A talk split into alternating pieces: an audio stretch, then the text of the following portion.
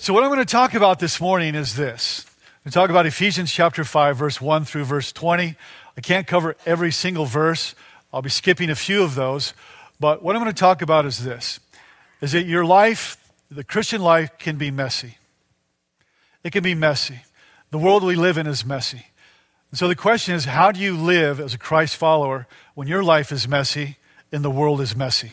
We're going to answer that question. I'm going to give you five ways that we do that. And that's the message this morning. So the message is how can you walk through life with Jesus in a messy world? Now, the Apostle Paul, if you were here before, where was he at? He was in, you know where Paul was at when he wrote this letter? He was in prison. He was in the big house. Okay, he was, in, he was in the slammer. He was not in God's house. He was, he was in the jailhouse, so he was in the big house. So you think his life was a little bit messy when the, when the founding pastor is writing the letter from jail, awaiting his death there? Yeah, he had kind of a messy life. So don't think that your messy life is unique. Paul's life was very messy here. So when I say messy life, I just want to take a moment and qualify what I'm talking about here. So what I'm talking about is you can be sincerely following Jesus, but struggling. You can be sincerely following Jesus, be well intentioned, but be falling or be failing. You can be weak, you can be weary, you can be worn out. You could be following Jesus, but been in a relationship there where your heart was, was crushed. Your heart was crushed in a million pieces there, and someone no longer loves you anymore. That's messy. How do you follow Jesus when that happens? I'm talking about people that have been in dating relationships. Maybe the dating apps just aren't working or the meetups aren't quite meeting up right there. And so the relationship didn't strike gold. You were hoping that would be it. But the first time around and you know, you broke up there and you're dealing with the aftermath of that that's messy. How do you follow Jesus? I'm talking about you're maybe unemployed or the dream job didn't happen or you have no job. That can be messy. Life can be messy. I'm talking about messy health. Like we have health problems. You hang around long enough, you're going to have health issues there. So I'm talking about messy parenting. I mean, my phone is getting blown up with messy parenting issues. If you only knew, like it's just getting blown up with text messages about messy parenting. Life can be messy. I'm talking about messy marriages. I'm talking about people that they're struggling. Maybe separation is in the talk, maybe divorce is surface in the conversation, but life can be messy. I'm talking about the young man or the young woman who wants to follow Jesus, but they're depressed and they have thought about suicide. And all those things are here. All those things are here in this church. I'm talking about the woman who's following Jesus but can't be here because she has health issues, maybe uh, fibromyalgia, arthritis, whatever, can't be here. I'm talking about life can be messy. And we looked in Ephesians chapter 2, verse 10, and said that you are God's masterpiece. But how many people sometimes feel more like God's train wreck than God's masterpiece. You don't have to raise your hands, but you know what I'm talking about. You know what I'm talking about. And so, what we're going to talk about this morning, beginning in Ephesians chapter 5, verse 1 through verse 20, is that very subject. Let's pray. Father, thank you that we are gathered here in community that it's not by accident that we, were, we are here, that you designed that we would be here. And we, it's an honor to gather in your house and to stand before you, the one who stands exalted for all time, who is like no other. And you gave your life for us as a ransom for many, that we could be right with you. And so, Father, we pray that you would speak to us as we open the scripture, breathed by you and inspired by you. We pray that you would speak that which has been spoken that the Spirit of God would enlighten the Word of God, that everyone here would be built up and leave here saying that you are awesome. In Jesus' name, amen. So we're going to begin in verse 1. It says, Imitate God, therefore, in everything you do, because you are his dear children. It says, Therefore, Therefore, connecting what was in the back to what now is present here. Why is it therefore? Because it's connecting. It's a connecting uh, word here. And he says, imitate God. Like trying to imitate God is no joke. Is anybody with me? Try, I mean, come on, you need some mojo to imitate God. You need some power to imitate God. That is a towering goal there. What a big request. Almost sounds a little crazy to imitate God. Well, it says, therefore, imitate God, therefore, in everything. Well, what is it there for? It's there because of verse 31 and 32. If we can go back to that, the scriptures are on the screens. Here's why. Preceding that verse says, Get rid of all bitterness, rage, anger, harsh words, and slander, as well as all types of evil behavior. This was written to the church. Instead, be kind to each other, tenderhearted, forgiving one another, just as God, through Christ, has forgiven you. Be imitators of God. So in the original language, there's no divisions there, just continues with that be imitators of God. Sort of a big request, huh? Kind of a big request, be imitators of God. Well, therefore, to get rid of bitterness and to get rid of harshness, to get rid of evil behavior, to have to be tenderhearted, to be kind, to forgive one another, what do you have to do? You have to imitate God, right? I mean, how else are you going to do that? So it says, let us imitate God in our dealings with one another. We're invited by God to imitate God. Now we get that, right? Like kids imitate, kids copy, kids watch you when they're little, ignore you when you're old. But so but each one of us is called to be chips off the old block. The apple doesn't fall very far from the tree, spiritually, is what it's saying here. So, how can we imitate God? Well, first of all, you were made in his image, okay? In his likeness, you were made to be like him. So what I want to do is take off the mental the mental menu is this. I can't imitate God. Oh, yes you can.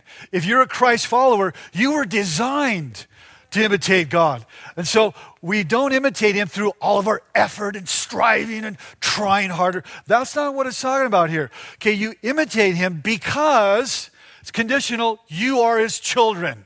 So let's unpack that for a moment there.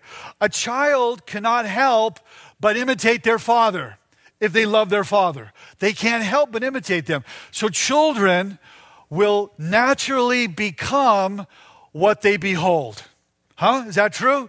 They'll become what they behold. Thank you. And so they will emulate what they admire. That's how kids are. So he says, look, as God's dear children, as you spend time with him, as you admire him, you will, you will emulate him. As you behold him, you will behave like him. You'll begin to, to have these qualities within your life here. When it says imitate, it literally means this. It means take on the image of. Take on the image of. When saying imitate means I am taking on the very image of God. We're going to talk about how that can happen. So, when you spend time with your Heavenly Father, you'll begin to look like Him. He's loving, so you can be loving. He's truthful, so you can be truthful. He's patient, so you can be patient. How we just read last week forgive one another just as God in Christ has forgiven you, imitating His forgiveness there. So, but there is a, a condition that we are His dear children. So you can imitate God because you're his sons and you're his daughters. You can imitate him because you've, you've been bought back, you've been purchased, you've been redeemed by his blood, you've been saved by his grace, you've been filled with his spirit, you're partakers of his very nature, the very nature of God. I'm just reviewing. This is what we've talked about the last uh, few weeks. We are the temple of God. Christ, we talked about, dwells in your heart. So you can imitate God. See, you have a new father, you have new citizenship, you have a new nature, you have, you have a new purpose there, you have a new calling, you have a new standing with God. You are fully indwelt by the Holy Spirit, the presence of God. So can you imitate God? That was absolutely weak. Can you imitate God? Yes. You can imitate God. Yes, you can. So you can do this. So remove from your mind then the thought, the notion that I can't imitate God. Yes, you can. You can and you need to believe that you can imitate God. You were designed by God to imitate God as a follower of God. So you need to accept this possibility and believe it that the desire that you have to be like your Heavenly Father was instilled and downloaded into you by God, and you're just allowing that to come to expression in this life. So then you say things and you do things, and His very nature begins to, to creep out or express itself in your personality. And so you follow in his footsteps. And so it says here in verse 2, continue, I'm sorry, you're in your notes, let us imitate or reflect God in our dealings with others. In your notes, let us reflect God or imitate God in our dealings with others. You can do that. Verse 2. Live a life filled with love, following the example of Christ. He loved us and offered himself as a sacrifice for us, a pleasing aroma to God. I want to camp there for a moment about this whole idea about a pleasing aroma to God. Do we have any coffee drinkers in the house? Do we have any coffee drinkers in the house? By a show of hands. Come on, get them up. All right, we got a few coffee drinkers in the house. So I want to talk about that a mo- for a moment because would you say that coffee is a nice aroma in the morning? Come on, somebody. Nice aroma. Would you say you love that aroma? You love that smell. You love that. It's like your own little fireplace. Like every day, you, you, we line up in Starbucks and we pay five bucks for this little thing of coffee. We love the aroma. We love the, the whole thing. Uh, so you can relate to that. An aroma. How many people you have favorite smells? Okay, one of my favorite smells is the beach. Anybody love the smell of the beach? How many love the smell of a fresh rain? Come on, get them up. How many people love the smell of a fresh new car? I love that smell. I hate the smell of my old truck, but I love a fresh smell. You love the smell. You love the smell of baking bread, cookies. Come on, come on. All right, that's what I'm talking about. You love the smell of a fresh cut Christmas tree.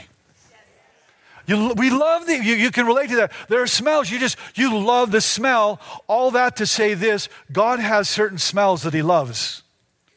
And what is the smell that God loves? God loves the, the aroma, the exquisite fragrance of the sacrificial death of Jesus on the cross for us. He loves that fragrance because of the love that was expressed there. Live a life filled with love. Okay, all right, I got, what does that look like? Following the example of Christ.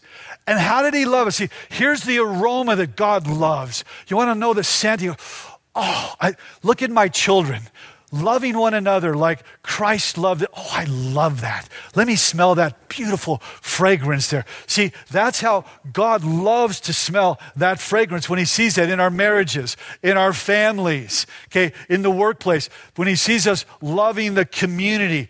God loves that. Jesus said, This is my commandment that you love one another there. So the action of sacrificial love is pleasing to God, and He's pleased with the aroma of that to ascends to the Almighty. So I want to say this here in closing the point. I want to say this. Don't be ashamed of who you are. Don't be ashamed that God is shaping you to be a loving person, a person that has the love of God within you. Never be ashamed of that. So, in your notes, point number two walk humbly when life is messy in love in love. Okay? So, verse 3 says this Let there be no sexual immorality, impurity, or greed among you. Do you think those things were pre- prevalent in the church? Why did he bring that up? Because they were doing those things. It's prevalent.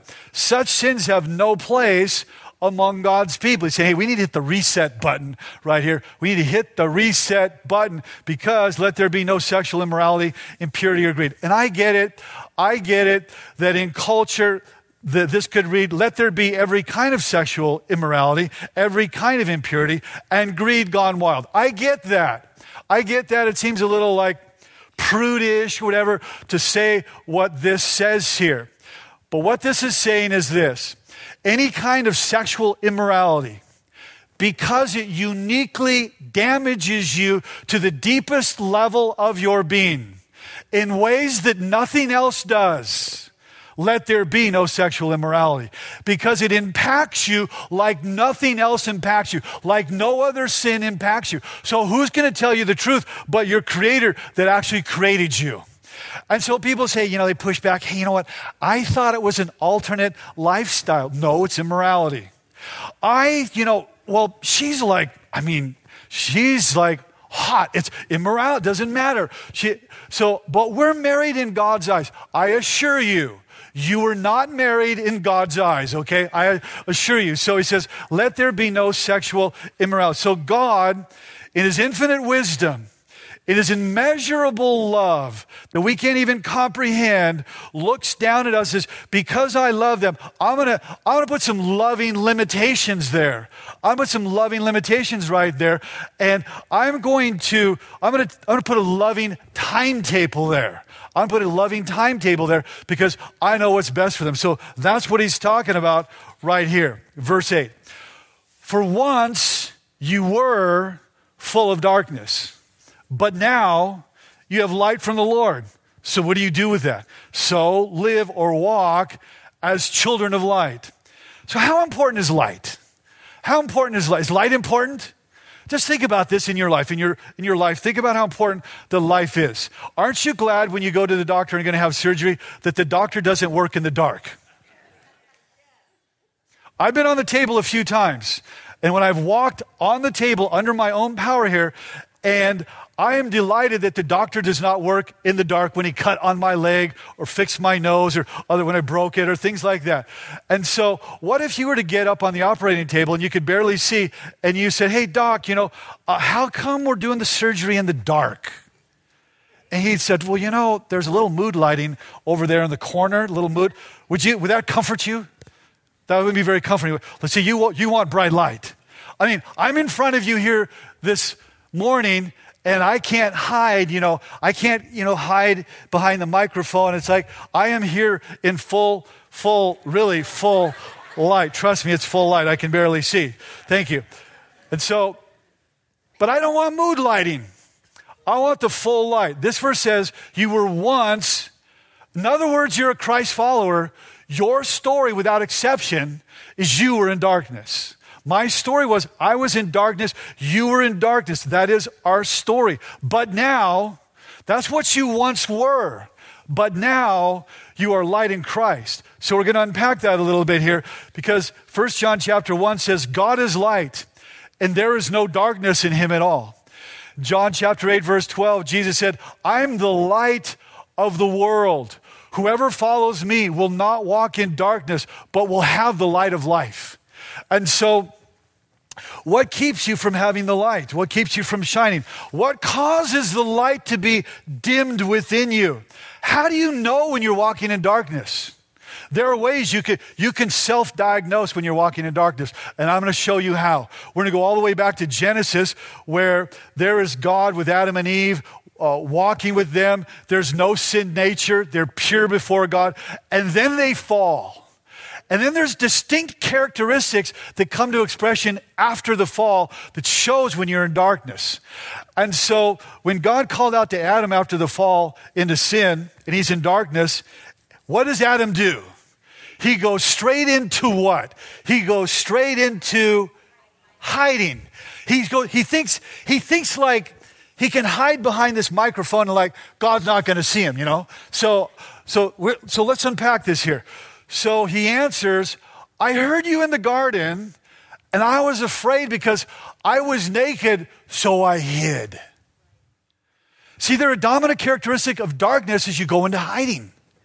That's what he did. And things have never changed. That nature is, is in mankind now. So darkness is when you're in the space where you've got something to hide.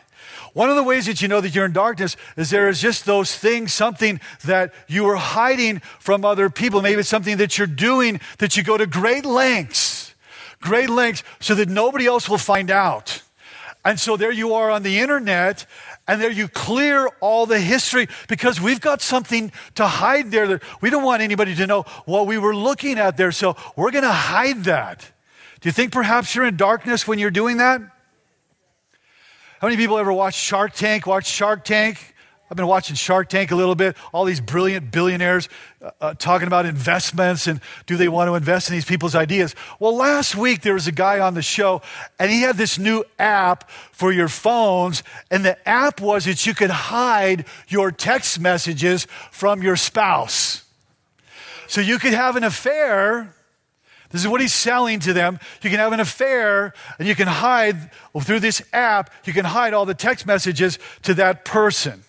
Then they expanded to have business applications, but you get the point there. So people have things to hide. Don't, want, don't want to read the text message. Do you think perhaps you're in the darkness when you got to hide these, all these text messages?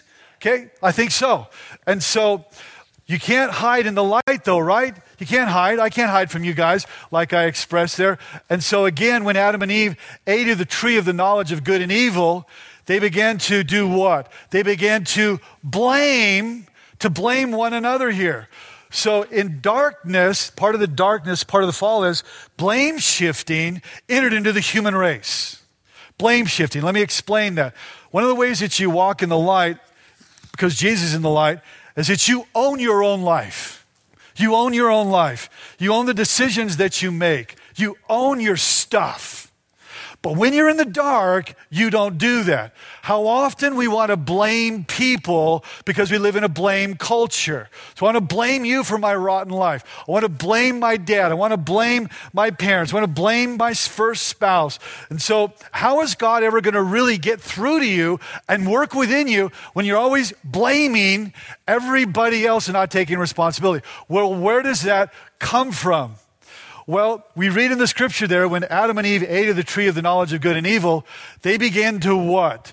To it's the the Adam what happened? It's the woman all about the woman that you God gave me. It's her fault. Do you see what happened? Blame shifting now has entered into the human race. See, when there was darkness and sin, blame shifting. It's her fault, his fault. And so, oh, it's the bank's fault. It's 1%, 99%. We're always blaming darkness. And so, in your notes there, walk in the light. No matter how messy life gets, walk in the light there. Now he's going to give examples of what this looks like and amplify this in verse 9. For this light within you, what does it do? How does it come to expression? What does it produce? God's light within you does this. Okay, produces only what is good and right and true. So when you're the children of light and God floods, fills you with his light, you walk in the light as he is in the light.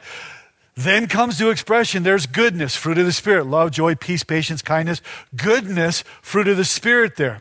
And so good literally means behavior that benefits others. Behavior, you're living your life good. There's a goodness here. You're just you're benefiting others. Not taking advantage of them, not d- doing wrong. You're benefiting others' goodness there. And so there's says right or righteous, right living before God. When you're walking in the light, you have right living before God. And then he says true. People of truth, people that are truth tellers. We talked about that last week. That are walking in the light and honesty and integrity. That's what it is to walk in the light. Now, verse 10. And carefully examine what pleases the Lord. How many people know that it's difficult to please people? Come on, it's difficult to please people. How many people here, Monday morning, you wake up, you're going to try to please some people, beginning with me? All right, I like to please people. I, really, I've, I've got to try to please people. So you live in this world of trying to please people, trying to make everyone happy that you can't make happy. Have you learned that you can't make everyone happy? No matter how hard you try, you can't make them all happy. So this says here, now, living your life going forward as a Christ follower, you got to figure out what it is to please God and then to please God. So Christ followers in Ephesus, they were living like this we'll kind of live however we want, and then we'll sprinkle a little Jesus on there, and that's good enough. Paul was saying, no, that's not good enough. That's not how you live here. God wants a little something more substantial than living however you want. Sprinkle a little, go to church on Sunday or do your thing and uh, give a little bit and, and think that, that God is pleased with that. No, there's more than that. You please God by putting Him first. You please God by imitating Him You please God by having a, a relationship with Him that's expressed in faith. Without faith, it's impossible to please God. And so you please God by doing God's will, by obeying Him. You please God by pursuing your calling. You please God by walking in light, walking in love. And so let's continue that thought, pleasing God. Take no part, verse 11 on the screens, take no part in the worthless deeds of evil, because it's shameful even to talk about the things that ungodly people do in secret. But their evil intentions will be. I just got to. I just have to say something. So I'm doing. I'm preparing my message, and I see this old preacher, Jimmy Swaggart. Have you ever heard of Jimmy Swaggart? He, he, was, he was a very renowned preacher back in the day. And there was a little video on Jimmy Swaggart. And, I, and so I thought, ah, Jimmy Swaggart. I want to learn about Jimmy Swaggart. So I clicked it on. And I began to watch it. And after about two minutes, I couldn't watch it anymore. It was beginning to violate my conscience. Uh, learning about, I was like, oh, I, I, I don't want to hear I want to hear about his life. And, and, and I stopped about two minutes into an 11 minute video. I thought, um, that's, that's all that I really, want, you know, I don't want to know about the worthless deeds of evil. Here, look, take no part, because you can take part in them by, by watching stuff. Not just that you do it, not just that you do it, but you're watching it. Oh, and, you, and, you're, and you would maybe would never do that, but you're enjoying watching somebody else do that. It says, take no part in the worthless deeds of evil. For it's shameful even to talk about the things that ungodly people do in secret. And I, and I realized like this is something that this guy did in secret. I don't want to know about here. So verse 11, 13, but with evil intentions will be exposed. Their evil intentions will be exposed when the light shines on them.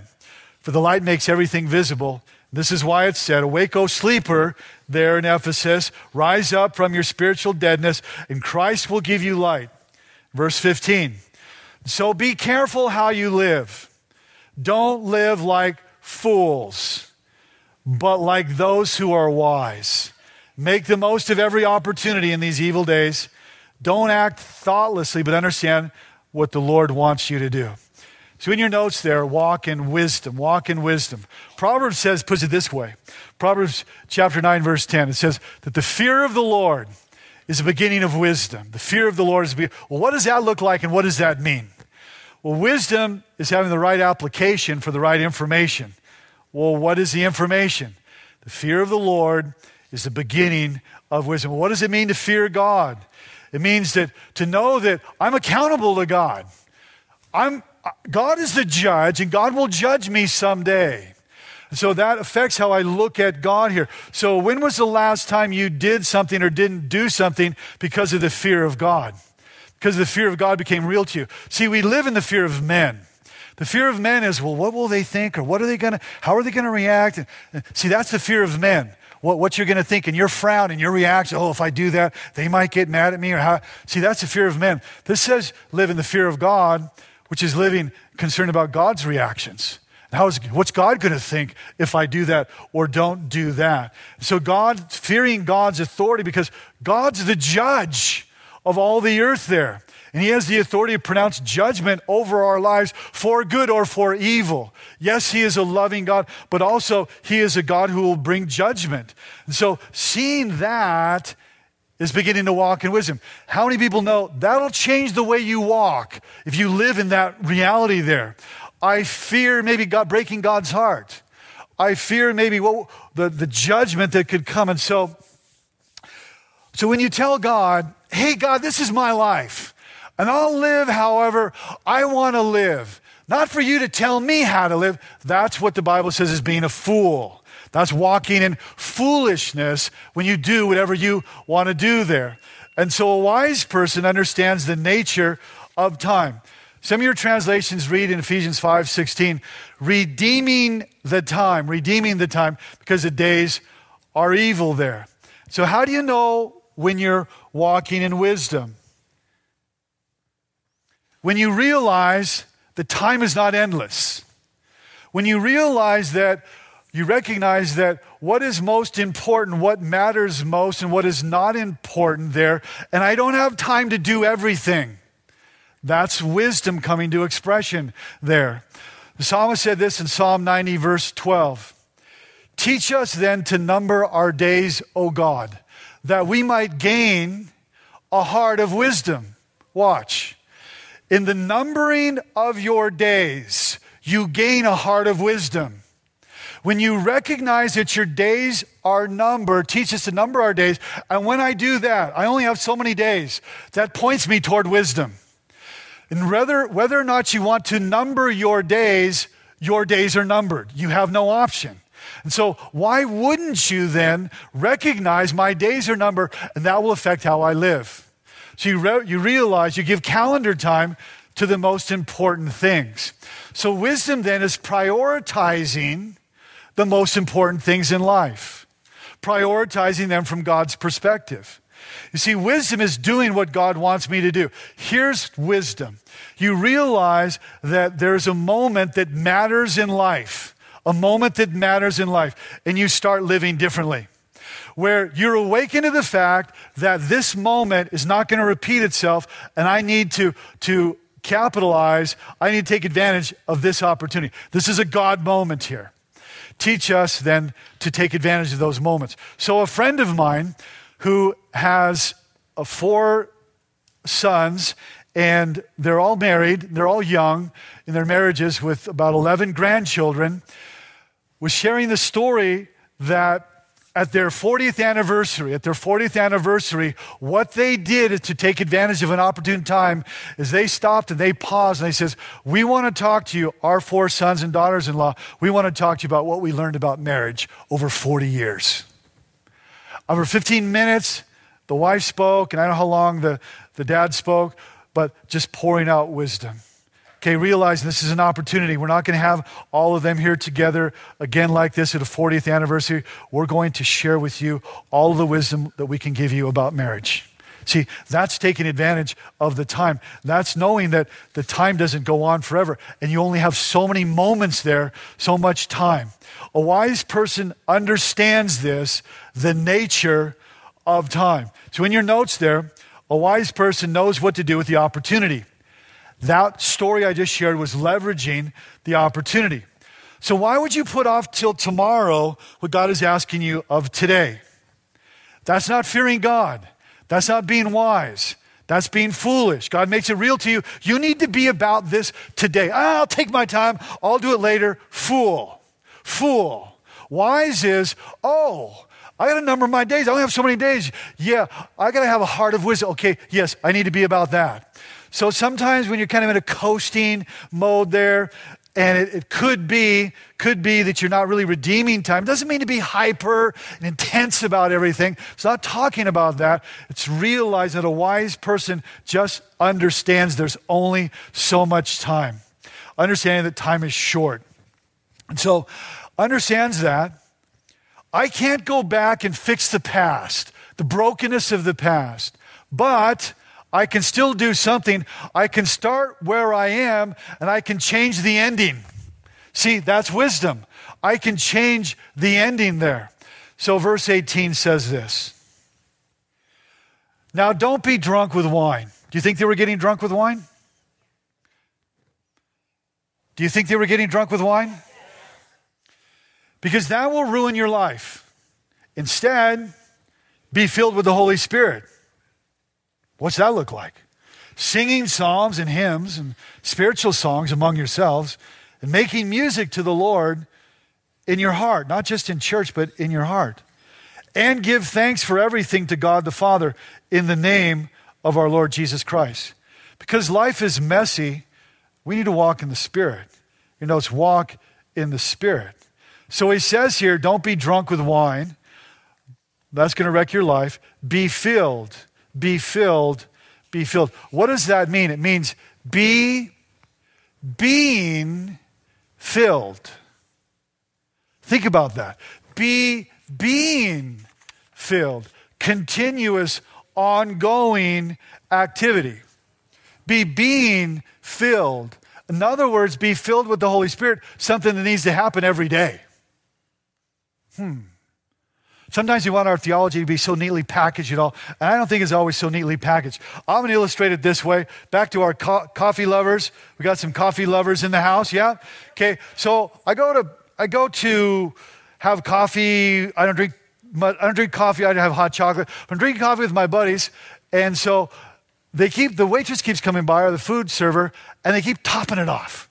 You know what I'm talking about? Top, you want to top off? And so it just got in my head. Top off.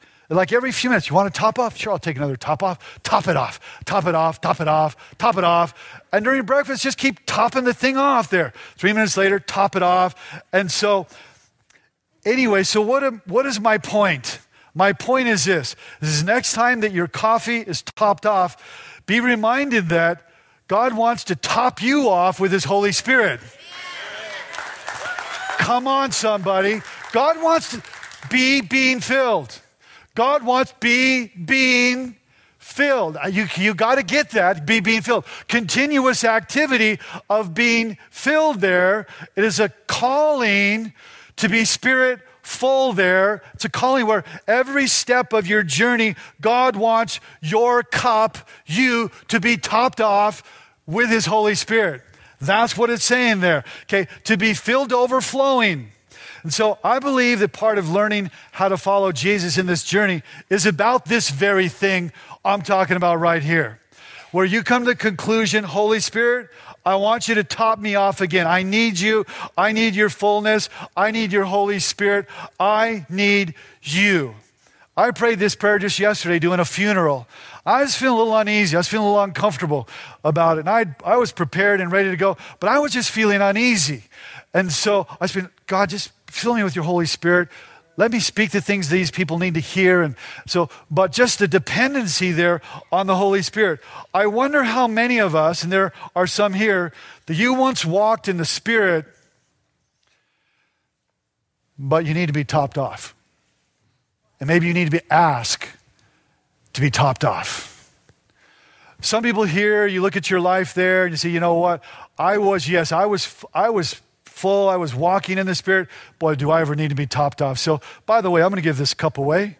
I'm going to give this cup away to anybody that would come up here and just get this cup to stand up from where you're at. If someone wants to stand up and get the cup, that's what I'm talking about.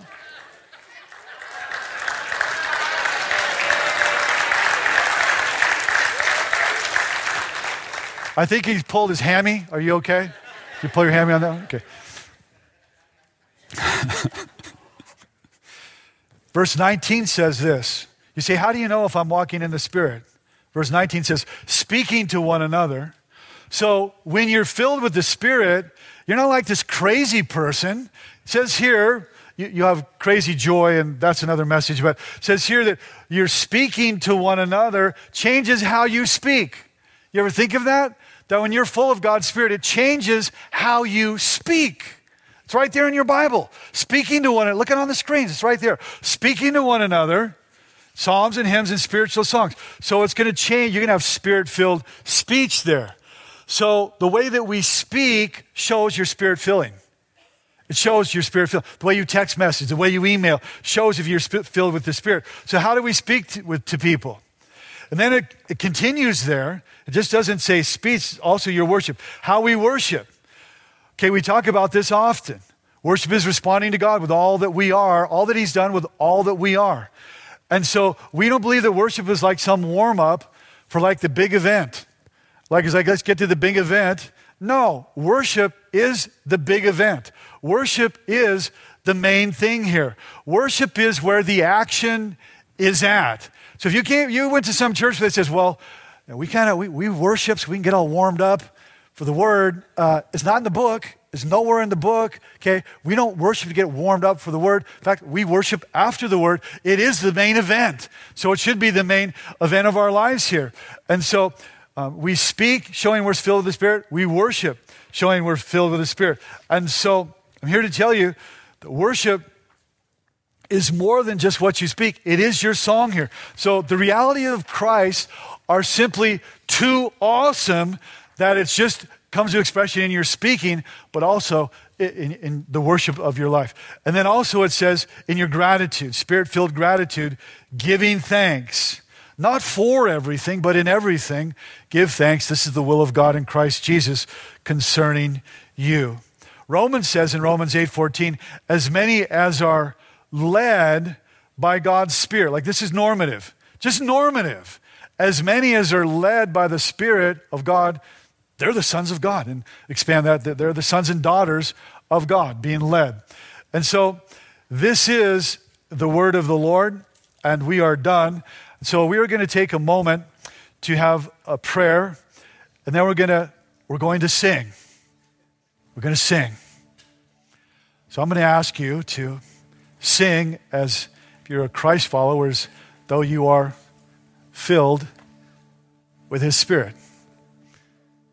And so, Father, thank you so much for your word. Really, a light to our path and a lamp to our feet. Although life is messy, you are real. And we revel in the mighty power, the person of Jesus. And thank you that you're teaching us now how to live in, in the world. Uh, when our lives get messier, the world is, is a mess. And Father, I pray that you continue to speak to us as we gather around the scriptures the next few weeks to finish Ephesians. And Father, I pray that you would help us to walk in the Spirit to imitate God, to walk in wisdom, to walk in the light, and that the aroma of our love for one another would ascend to you. That you, O oh God, would top us off again by your Holy Spirit.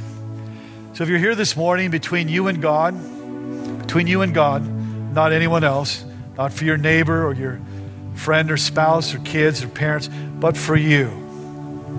You're here this morning and you need to say to God, God, I need a fresh indwelling of your spirit. I need you to top me off again. For others, it may be the very first time. You're here this morning with our heads bowed and our eyes closed. You never begun the journey that we're talking about, the journey of following Jesus. This is a journey that's the most important journey in your life. Perhaps you've never said to God, I, I want to follow you. And if that's you and you want to say yes to God, you want to say, I want to walk in the light. Man, I, that was me. I've, I've, been in the darkness, I've been hiding. That, that's you. You say, I want to walk in wisdom. Yeah, and here and there, I, I, I've been a fool. I've been honoring you, I've been fearing you. If you're here and you say, I, I want to walk in the Spirit, that's never happened because Jesus has never happened to me. So if that's you and you want to you want to begin the journey today and you want to follow God, just right now pray this prayer in your heart. Jesus, I give you my life. Thank you for giving your life for me. I now give my life for you. Thank you for dying for me. I believe in you, your life, your death, and your resurrection. Forgive me of my sin and fill me with the Holy Spirit. I take Jesus as my Savior. In Jesus' name.